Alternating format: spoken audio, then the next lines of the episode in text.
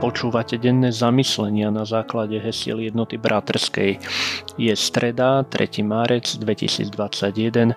Moje meno je Peter Korpa. Prvé heslo na dnes je z prvej knihy Mojžišovej 2. kapitoly 18. verša, kde čítame Potom hospodin, Boh, povedal, nie je dobré človekovi byť samému. Urobím mu pomoc, ktorá mu bude rovnocenná. Druhé heslo na dnes je z Jánovho Evanielia 19. kapitoly, kde vo veršoch 26 a 27 čítame.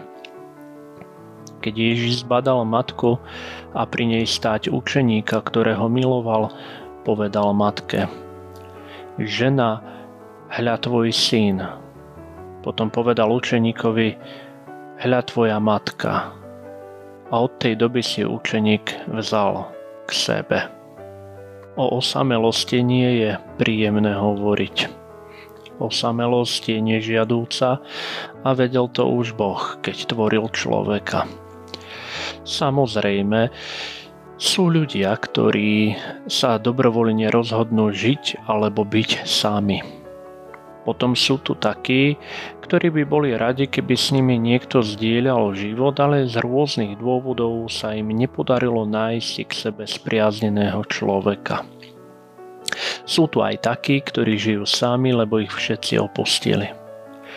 A asi najzraniteľnejší v samote sú seniory, ktorí očakávajú, že ich milovaní prídu čo nevidieť smutné babičky a detkovia, ktorí s nádejou očakávajú príchod či telefonát svojich detí, vnúčat, milovaných osôb, ktoré im dávajú ten pocit, že nie sú odpísaní, že nie sú zbytoční. Boh dáva človeku partnerku, ženu, ktorá mu bude rovnocenná.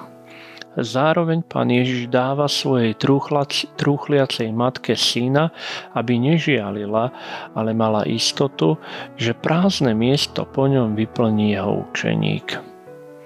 Na revanš bude učeník Ježišovej matke na blízku, ak bude niečo potrebovať. V prvom prípade Boh dáva človeku ženu ako partnerku a v druhom prípade Ježiš potešuje svoju matku. Nikto nemá byť sám. A Boh je ten posledný, ktorý by si prial, aby sme zostali sami. Za každú cenu je Boh Bohom všetkých opustených, osamelých, zronených a smutných.